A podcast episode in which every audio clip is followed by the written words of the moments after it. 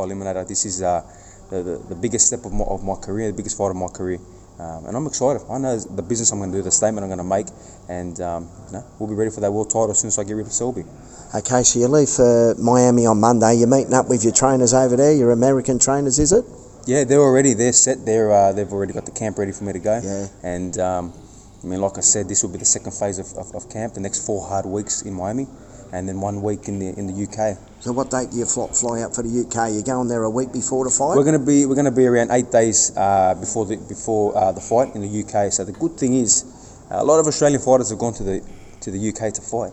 They uh, have come from Australia, right? So the time difference is, is, is not good on your body.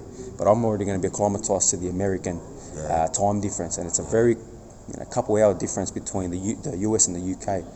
Um, so my body's going to feel great, and uh, there'll definitely be no jet lag. And I can't wait to do the business against Lee Selby. Okay, what are you going to do to Lee Selby?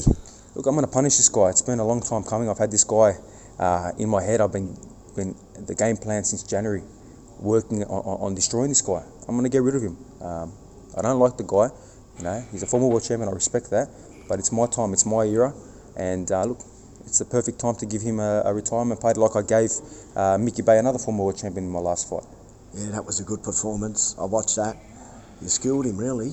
Yeah, look, Even though he hadn't been in the ring for a while, he was still good that day. well, Mick, Mickey was, was a, good. Mickey was was a class act. You know, he's a Sure, Mayweather schooled yeah. fighter. Oh, yeah. and uh, look, he was 15 years with, with the, the Mayweather team.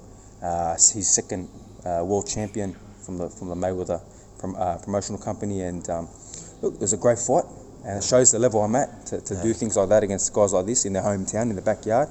It shows that, that I'm ready for, for anybody. And look, Lee Selby's the next guy on the hit list, and then I will be mandatory to the winner of uh, Lomachenko and Lopez.